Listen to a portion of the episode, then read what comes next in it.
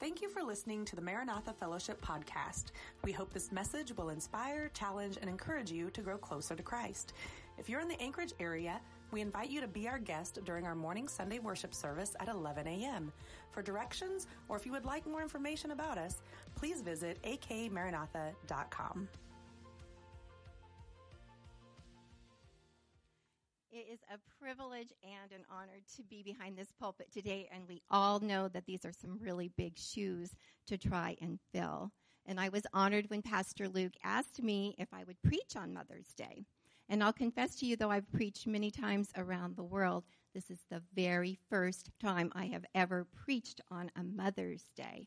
And God has this amazing sense of humor, and I know that He's smiling right now because both he and I know that Mother's Day used to send me into a very deep and dark depression. Now, I know that might be hard for you to believe since you just heard that I have 12 kids and 11 grandkids and know that wasn't the reason for my depression. There was this long season in my life where I was desperate to have a child, but I was barren. And this morning I'd like to share with you for a few moments about holding on to your hope and finding his purpose in the waiting. And our text for today is going to be found in Psalm 138, verse 8. Now, you might think this is a really odd subject for a Mother's Day message, but bear with me for just a few moments, and I am sure that you will see it's not only appropriate, but it's applicable to each one of our lives as well. So let's look at our text, and it's in Psalm 138, 8. I'm reading out of the ESV. The Lord will fulfill his purpose for me. Your steadfast love endures forever, O God. Do not forsake the works of your hand. And the Good News translation says, You will do everything that you have promised, Lord, because your love is eternal. Complete the work that you have begun. Now, Mother's Day was never a good day for me.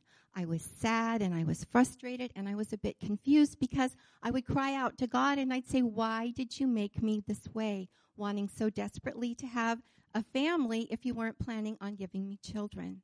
Because I'd always wanted a big family from the time I was a little girl. And try as I might, I could never make it happen. I went to doctors, specialists, I had all these tests, and they even put me on the same fertility drug that the Octomom had, but nothing. And during these occasions, I was a pretty miserable, self focused individual.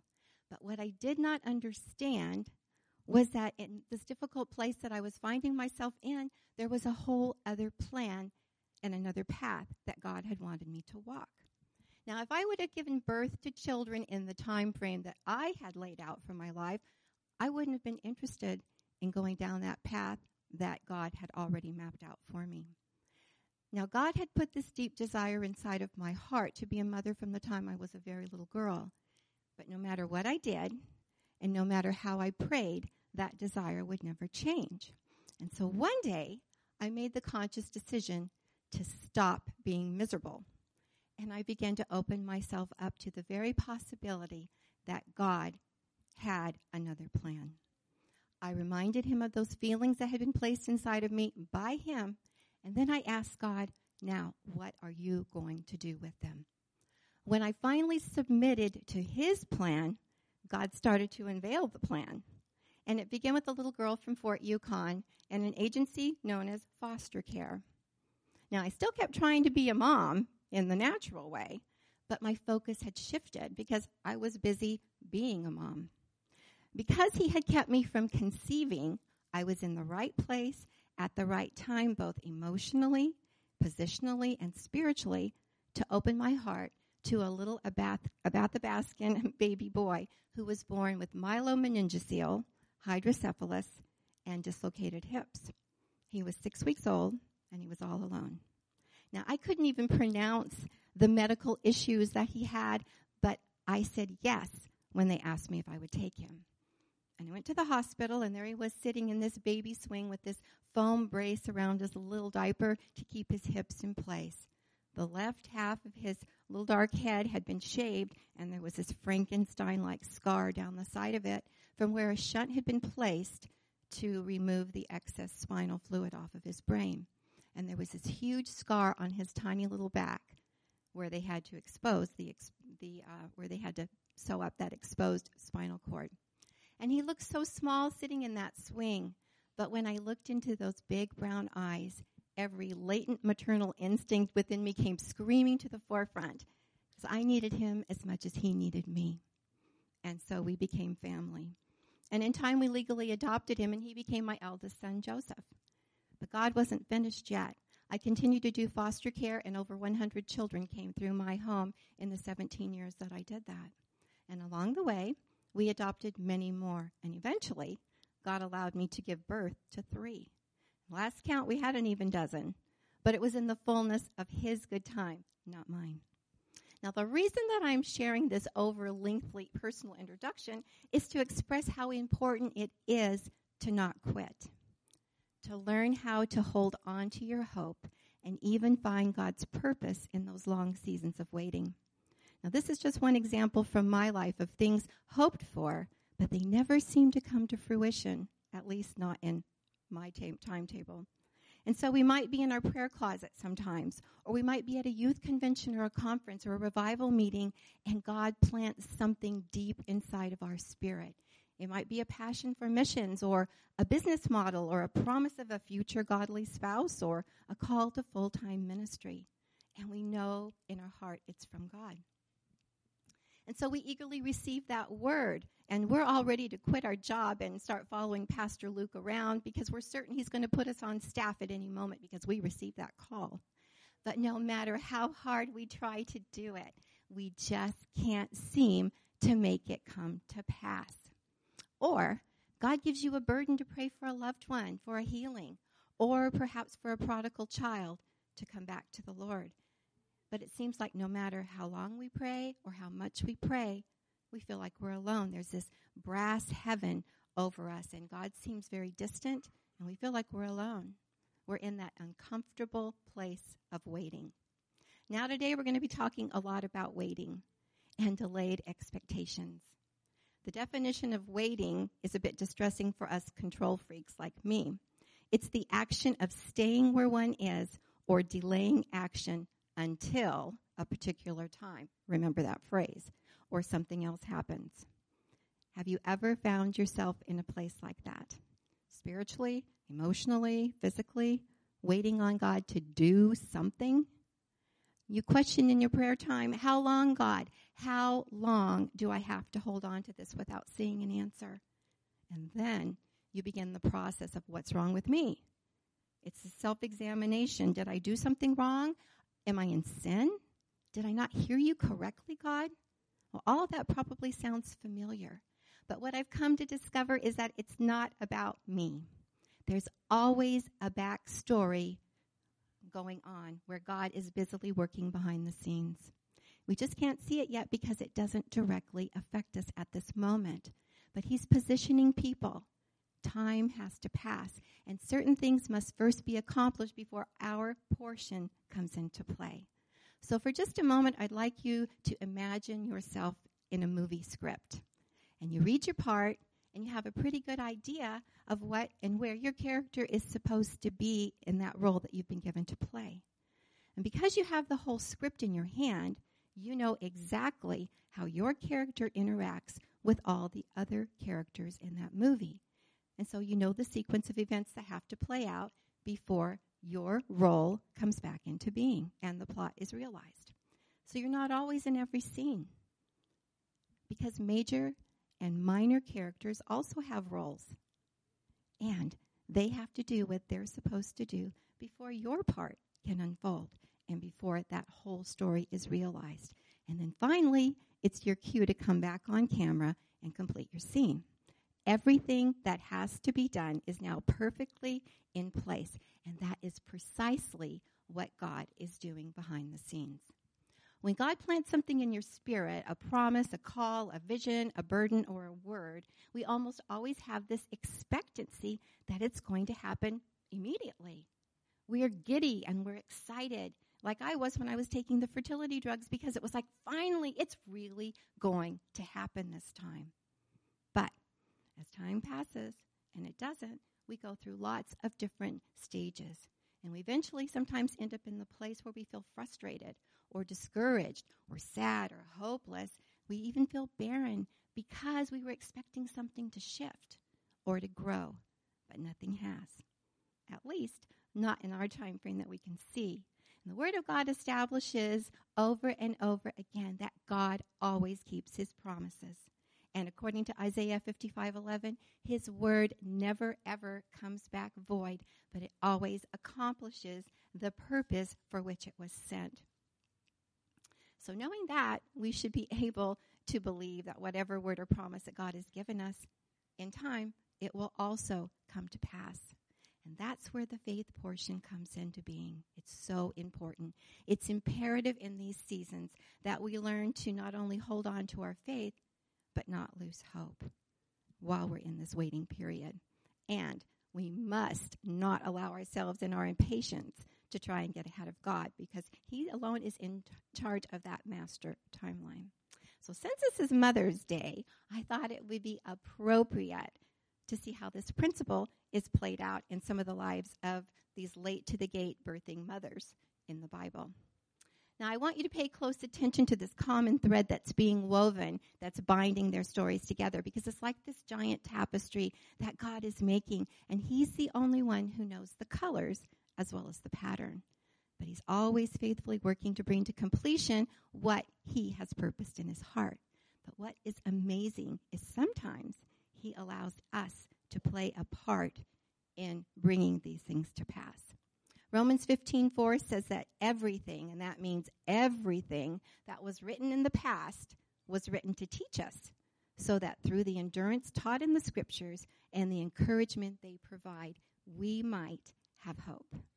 And so today, we're going to apply what Romans 15:4 says. We're going to look at the following stories that are written in the scriptures for our instruction, and by utilizing what these ladies have learned through their endurance, we can emerge encouraged and infused with a fresh hope, even perhaps uncovering his purpose for us in this waiting.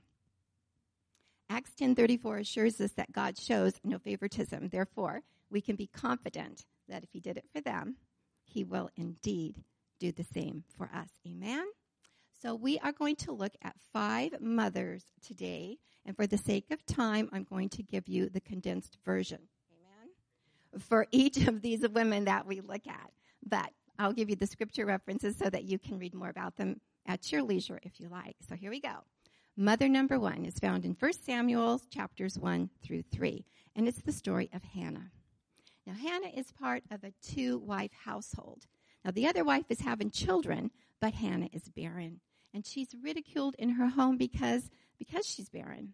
And even though being barren is grounds for a divorce, her husband Elkanah, he reassures her that he loves her and it's okay. He loves her enough even without producing a child. Well, one day on their way to Shiloh to observe one of the prescribed feasts, Hannah goes into the temple to petition God for a son. Now she's inconsolable as she goes in there to pray, to pray quietly, and in her prayer time, she's just really worked up, but she's not really speaking out loud. She's just moving her mouth. And as she's praying, she vows to God that if he will indeed give her a son, she will return that son back to serve him in the temple for his whole life. Well, Eli's the priest, and he sees her in this state, and he thinks she's drunk. So he approaches her to rebuke her, only to find out that she's crying out to God for a miracle. Well, Eli tells Hannah, Go in peace. God will give you what you've requested. Now we can see the backstory at work here because what Hannah didn't know was God is was in the process of changing things. It was a transition time in Israel. The priesthood was corrupt because Eli he couldn't even discern drunkenness from an intense prayer session, and his sons were very wicked. Anna was or Hannah was very very desperate. And she knew that God had put this hunger inside of her to have this child because no matter what she did, no matter how many times she prayed, it just wouldn't lift. And even though her husband had removed that stigma of barrenness off of her, and he reassured her of her love, she still couldn't get past this because Hannah was desperate for her miracle. And she wouldn't be denied, and she pursued God until he granted her petition. Hannah stayed vigilant. She didn't curl up and quit. And because she persisted, even when she was reviled and made fun of in her own home, God gave a promise that she would indeed have a son through a corrupt priest who was getting ready to be replaced by the very child he was prophesying into being. And with Eli's words, Hannah's hope was renewed, and God opened her womb. Now, Samuel was born, but he wasn't an ordinary child. He was the child that God had purposefully created for this moment in Israel's history. Samuel was the last judge of Israel. He was a major prophet. He was an intercessor. He was a priest, and he anointed the first two kings of Israel. And Samuel arrives in a time when words from the Lord are few. But after Samuel comes, there's much prophetic revelation. He was the voice of God on earth for 50 years, and two books of the Bible are devoted to him. So we can clearly see how God wasn't, wasn't only working in Hannah's life, and about her needs and her wants. But there was many other characters and timelines that had to be in alignment before God would bring Samuel on the scene. Mother number two, and she's found in Genesis chapters 29 through 35, and it's the story of Rachel. Now, Rachel is the love of Jacob's life, and he works 14 years to win her after his crafty father in law, Laban, substitutes Leah, the less attractive older sister, for the bride on the wedding night. Now, Leah is popping out babies like a Pez dispenser. But Rachel is barren. Now, Rachel is, of course, beside herself. She desperately wants to give Jacob a child. And so Leah, uh, Leah, and Rachel, they get into this competition where they even involve their handmaids into the birthing process, right? Rachel is so distraught, though, because try as she might, she can't seem to have a baby on her own. And she even tries bribing her sister Leah with an extra night of marital bliss with Jacob in exchange for Leah's mandrake roots, which are supposed to be fertility drugs. You guys, you can't make this stuff up. You need to get in the Word. It's found in Genesis 30, 16. Well, it doesn't work out so well for Rachel, but Leah hits another home run, and number seven is on the way. So Rachel is really feeling low right now. And then, as if on a side note, in Genesis 30, verse 22, it says, Then God remembered Rachel. He listened to her because she never gave up, and he enabled her to conceive. And she became pregnant, and she gave birth to a son and said, God has taken away my disgrace, and she named him Joseph. Now, we all know how this ends up the importance that Joseph will play in the history of the nation of Israel. But what if Rachel had given up? What if she hadn't persisted in petitioning God? What might have the outcome be? Well, we can see that other things had to be accomplished at that time. Jacob's character was still in the process of being refined because he'd yet to wrestle with God and receive his new name of Israel. And also, being that Jacob worked and waited so long to have her, can you see how having to wait that much longer for a son from Rachel would forever cement him into his heart. Claiming Joseph as his favorite, well, that prepared the stage for the drama that would unfold later when the jealous brothers plot to be rid of him and sell him into slavery in Egypt. And then Joseph was well on his way to being in position at just the right moment in history to save God's people from a worldwide famine. We can clearly see how God already had it planned, and it was all according to his perfect timeline. Mother number three is found in Genesis chapters 12 through 21, and it's the story of Sarah. And that's once again another very familiar one. She who was barren was to be the mother of nations. And Sarah's womb was closed up for 90 years. And Sarah was given a prophecy that she would indeed have a son, but when that time didn't happen in her time frame, she thought she needed to give God a helping hand. And there we have Hagar. And we all know how that turned out. Israel's still dealing with her presumptive behavior to this very day. When Sarah finally gives birth to Isaac, she wants to have her mistakes, aka Hagar and Ishmael, removed from her so that she doesn't have to constantly be reminded of it. Don't we all? But the best lesson that we can learn from Sarah is to always wait on God. It's better to leave it to his timing than to birth an Ishmael that we can never truly be free of. God still always accomplishes his plan, but there might have been less animosity in the Middle East through the ages if Sarah would have waited a few more minutes to God, have his plan and purpose, and be God. Mother number four is in the book of Ruth. And the story of Ruth is an interesting story for sure. It's a family from Bethlehem. Elimelech, Naomi, Mahlon, Chilion, they all moved to Moab, which is modern day Jordan, during this famine.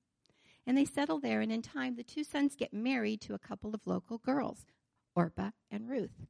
Now, both the ladies remained barren during the duration of their marriage, and after about 10 years, all three of these men die, leaving no grandchildren to comfort Naomi.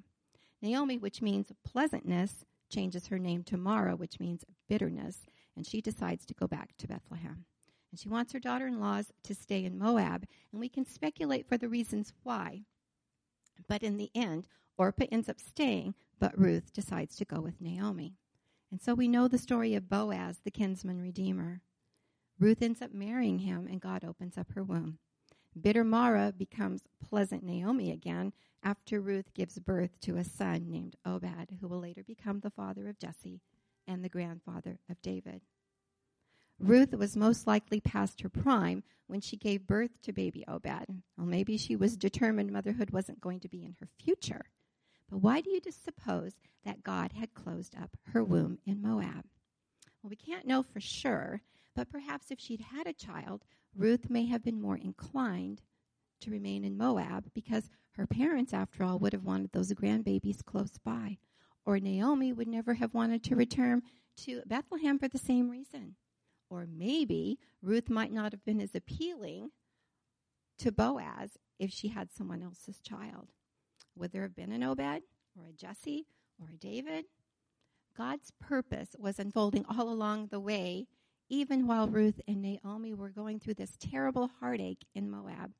He was certainly positioning people and places and things in accordance to his will and to bring about his good plans and purposes. If Naomi's sons would have survived, she wouldn't have needed a kinsman redeemer who became the prototype for ours. It's also important to note that Ruth did not become bitter like Naomi did. Ruth did not allow all of the difficulties that she was facing or the hardships that had come her way to slow her down or to stop her from reaffirming her commitment to Naomi and to the true God that Naomi was serving and she was beginning to come to know through her. Ruth was willing to step out and to begin a new life, even though she had no clue what that life would even look like. Because she trusted in whatever glimpses of God that she had seen in Naomi, and then she set to work to begin to know him as her own God. And because she remained fruitful, she became David's great grandmother, and Ruth is in the lineage of Christ. Mother number five is our last mother, and she's found in Luke chapter 1, and it's the story of Elizabeth. And this is another familiar one. Elizabeth was old, and so was her husband Zachariah. It was almost a recreation in the New Testament of our Old Testament story of Abraham and Sarah. And I wonder if they ever said to each other, Hey, do you think if he did it for them back then, he'll do it for us? Elizabeth was barren for a really, really long time. Yet another post-menopausal miracle was on the horizon.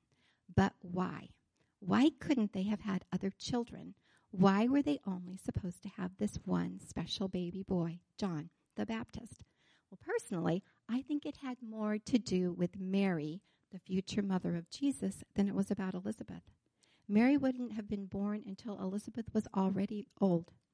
Plus, knowledge of Elizabeth's miraculously conceiving was the sign that Mary gave that she really did see an angel and that the child inside of her was conceived by the Holy Spirit. John couldn't come on the scene until Jesus was on the way. And Jesus couldn't come down until time was ready on earth. And it had to be God's special time.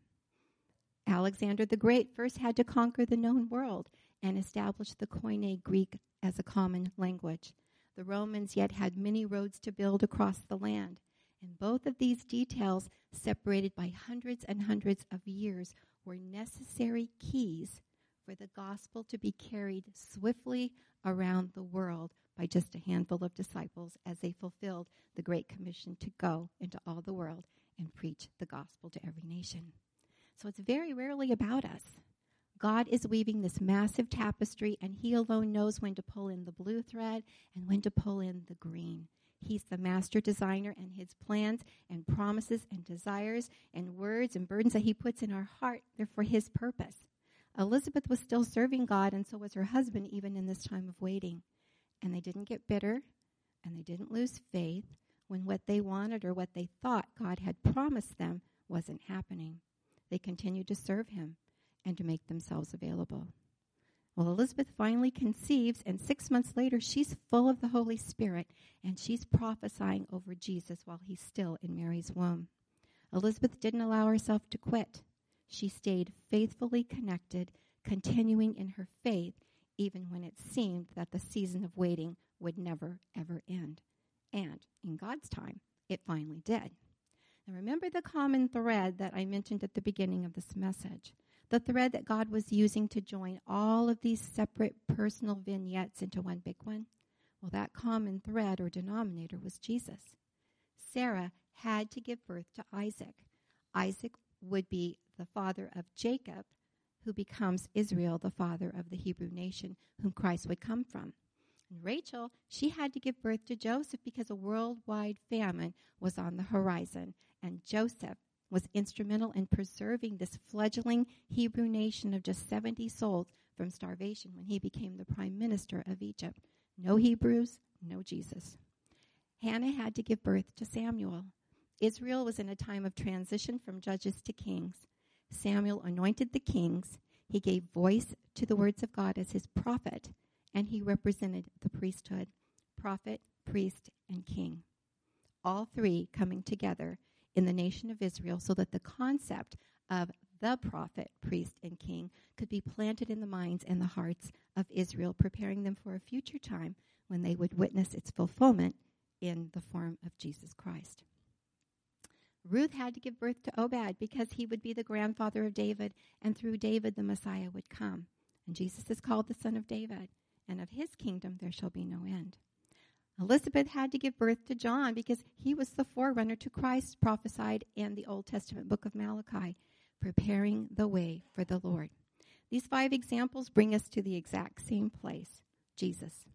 And all were birthed out of prolonged periods of waiting. Now, these five women eventually gave birth to a son, and to them it was an answer to prayer. Finally, I get to be a mother. But God always saw it as a carefully constructed plan consisting of many different people and a timeline that spanned the distance of 1,992 years from Abraham to Jesus.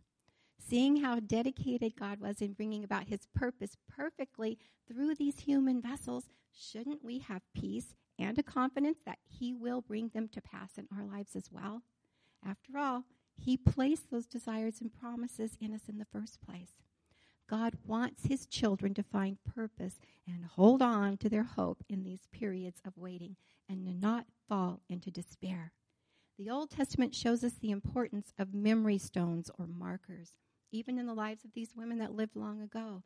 We look at them and we learn from them, and we become encouraged when we remember what God accomplished there. And God's unchanging. God is absolutely good. God is the embodiment of love, and He's always, always faithful. Maybe the purpose He wants us to find in the waiting is a fuller understanding of His character and perhaps even of our own. How will we emerge from this? Will our faith be stronger? Now, God's our loving Father, and He wants us to grow into strong, mature sons and daughters. And sometimes we have to endure hard seasons because he wants us to practice what we say we know. That's how we grow. God is all about revealing his and perfecting our character. Uncomfortable times expose places in us that might need just a bit of tweaking. But God will help us. He will unveil his nature to us if we allow him to, and he'll teach us many things as we undergo this discipline of delay. This is why it's so important that we get the Word of God into our hearts, because it's how we get to know Him. The Word is what we rely on to help us when we find ourselves in these prolonged seasons. And instead of getting frustrated or bitter, we learn how to use the Word of God to speak life to our soul. King David, he understood this brilliantly. In Psalms 42 11, he asked, Why are you depressed? O my soul, why are you upset? Wait for God, for again I will give thanks to my God for his saving intervention. Wait for God. Ask him what he wants you to learn in this place. speak life to your soul. And get an arsenal of scriptures like Psalm 139 that we heard this morning, or like our text for today, Psalm 138 8. The Lord will work out his plan for my life. Don't abandon me, for you made me. Go ahead, remind God of his promises. Rachel did, and then remember. Remind yourself that he's faithful and loving. His plan for you is always, always good. Don't quit. Don't lose hope. Don't give in to discouragement. Stay active in prayer and be ready, spending time in His Word, built up in your faith, exercising your gifts. Keep serving Him in any and every capacity that He asks you to. Because it's not about you, it's not about how you feel. You have to stand in truth, not emotions. 2 Peter 3 9 reminds us that the Lord is not slow in keeping his promises, but God alone controls that timeline, and he also has the definition of slow. Waiting is never easy, especially when these seasons are prolonged. But God is still God, even in the midst of them. And he, if He's promised you something, He is going to bring it to pass. Now, it's easy to get hung up on the timing because we come into this with this great expectancy in our own timetables. We love the suddenlies of God, but we're not so crazy about those waiting times. And sometimes when it doesn't play out the way we want, we get disappointed and we settle into this kind of a rut spiritually. And I remember 25 years ago, there was a prophet that came through the church and spoke over me that I would be preaching all over the world someday. And although it resonated in my spirit deep down, because that was something that I'd felt for a really long time since I was a little girl, at the time it seemed impossible because all I could see were dirty dishes and dirty diapers. I didn't see a missionary to the nations. And even though it didn't sound remotely on my horizon, I didn't blow it off and I didn't label him as a false prophet. Instead, I trusted God that if it was going to be, he would have to be the one to bring it to pass. He'd have to because I couldn't even fathom the how. But I began to prepare. And as I was raising my kids, I taught Sunday school. I led Bible studies. I volunteered as a counselor for youth camps and conventions. That in itself speaks volumes. I studied, I listened, I learned, I practiced, and I prepared because if and when that door was finally opened, I was determined that I was going to be ready and it was a long, long season. But I did my best to faithfully endure. And believe me, my best many times was not that great, but God did it. And in the fullness of His time, doors opened, and I've been to many nations doing exactly what that long ago prophet said. God always keeps His promises. And we can trust Him to help us keep the faith and to even find purpose in those long seasons of waiting. So if the worship team would come. I want to thank you for your patience and endurance of listening to me this morning. I hope that you were able to receive something from this message today because I know very often we get stuck in a rut and it's hard for us to see beyond that. And that's why they call it a rut because when you're there, all you can see is what's around you. But in those times, it's important to not look in front, but to look up because that's where your help comes from. That's where the light is. And so, if we could stand, we'll let the munition, uh, musicians get, a, get going on some music for just a moment. I never, ever, ever like to conclude a message without giving an opportunity for there to be a response. Most importantly, a response to salvation. So, if there's somebody here today that has never, ever asked Jesus into their heart to be the Lord of their life, if you've never submitted your will to His, I hope you maybe got some insight or some encouragement from these words to see what God did. He's a living God, He's an active God, and as He moved in people's lives, He wants to be a part of yours and to move in yours. So if you've never accepted Him, today could be that day for you if you choose, and or if you're away from God because you've gotten frustrated or discouraged and you've kind of stepped away. Just all you have to do is open your heart and just say, Jesus, I'm sorry. I'm sorry for trying to run my own life. Today I want to stop and I want to acknowledge that I can't do this by myself. I need a Savior. And I invite you to come in, take away all my sin, give me a new heart and a new beginning. And today, on Mother's Day, could be that beginning for you. But I know in general, most of us are tired. It's been a really tough couple of years. Maybe you've been struggling in an area of your life. Maybe you feel discouraged because you've been waiting so long to see a breakthrough. Through. Maybe you've wanted to see someone healed. And maybe you've wanted a loved one or, or a child or a spouse to come to Christ and you've prayed and you've been faithful, but you haven't seen anything change.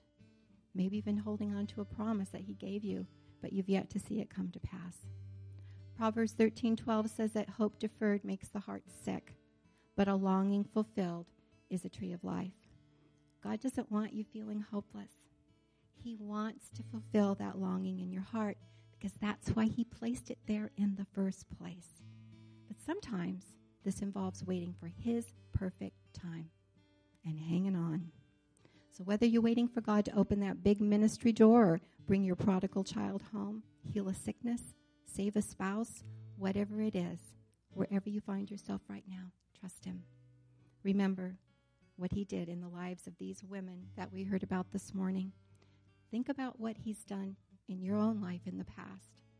And if you're in a place today where you're feeling dry or discouraged or frustrated, or you're just plain tired, I invite you to come to the altars because He's here.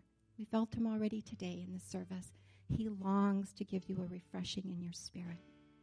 He wants you to be encouraged. And that's why He picked these stories and many, many more to put them in the Word so that we could be encouraged in our own hearts. So don't quit. God will keep his promises. The altars are open. I invite you to come, and I'd love, love, love to pray with you. Thank you for joining us today. If this ministry has impacted you, we would love to hear about it. You're welcome to message us at akmaranatha.com forward slash contact or message us on Facebook at Maranatha Full Gospel Fellowship. We pray you are blessed by the message and have a wonderful week.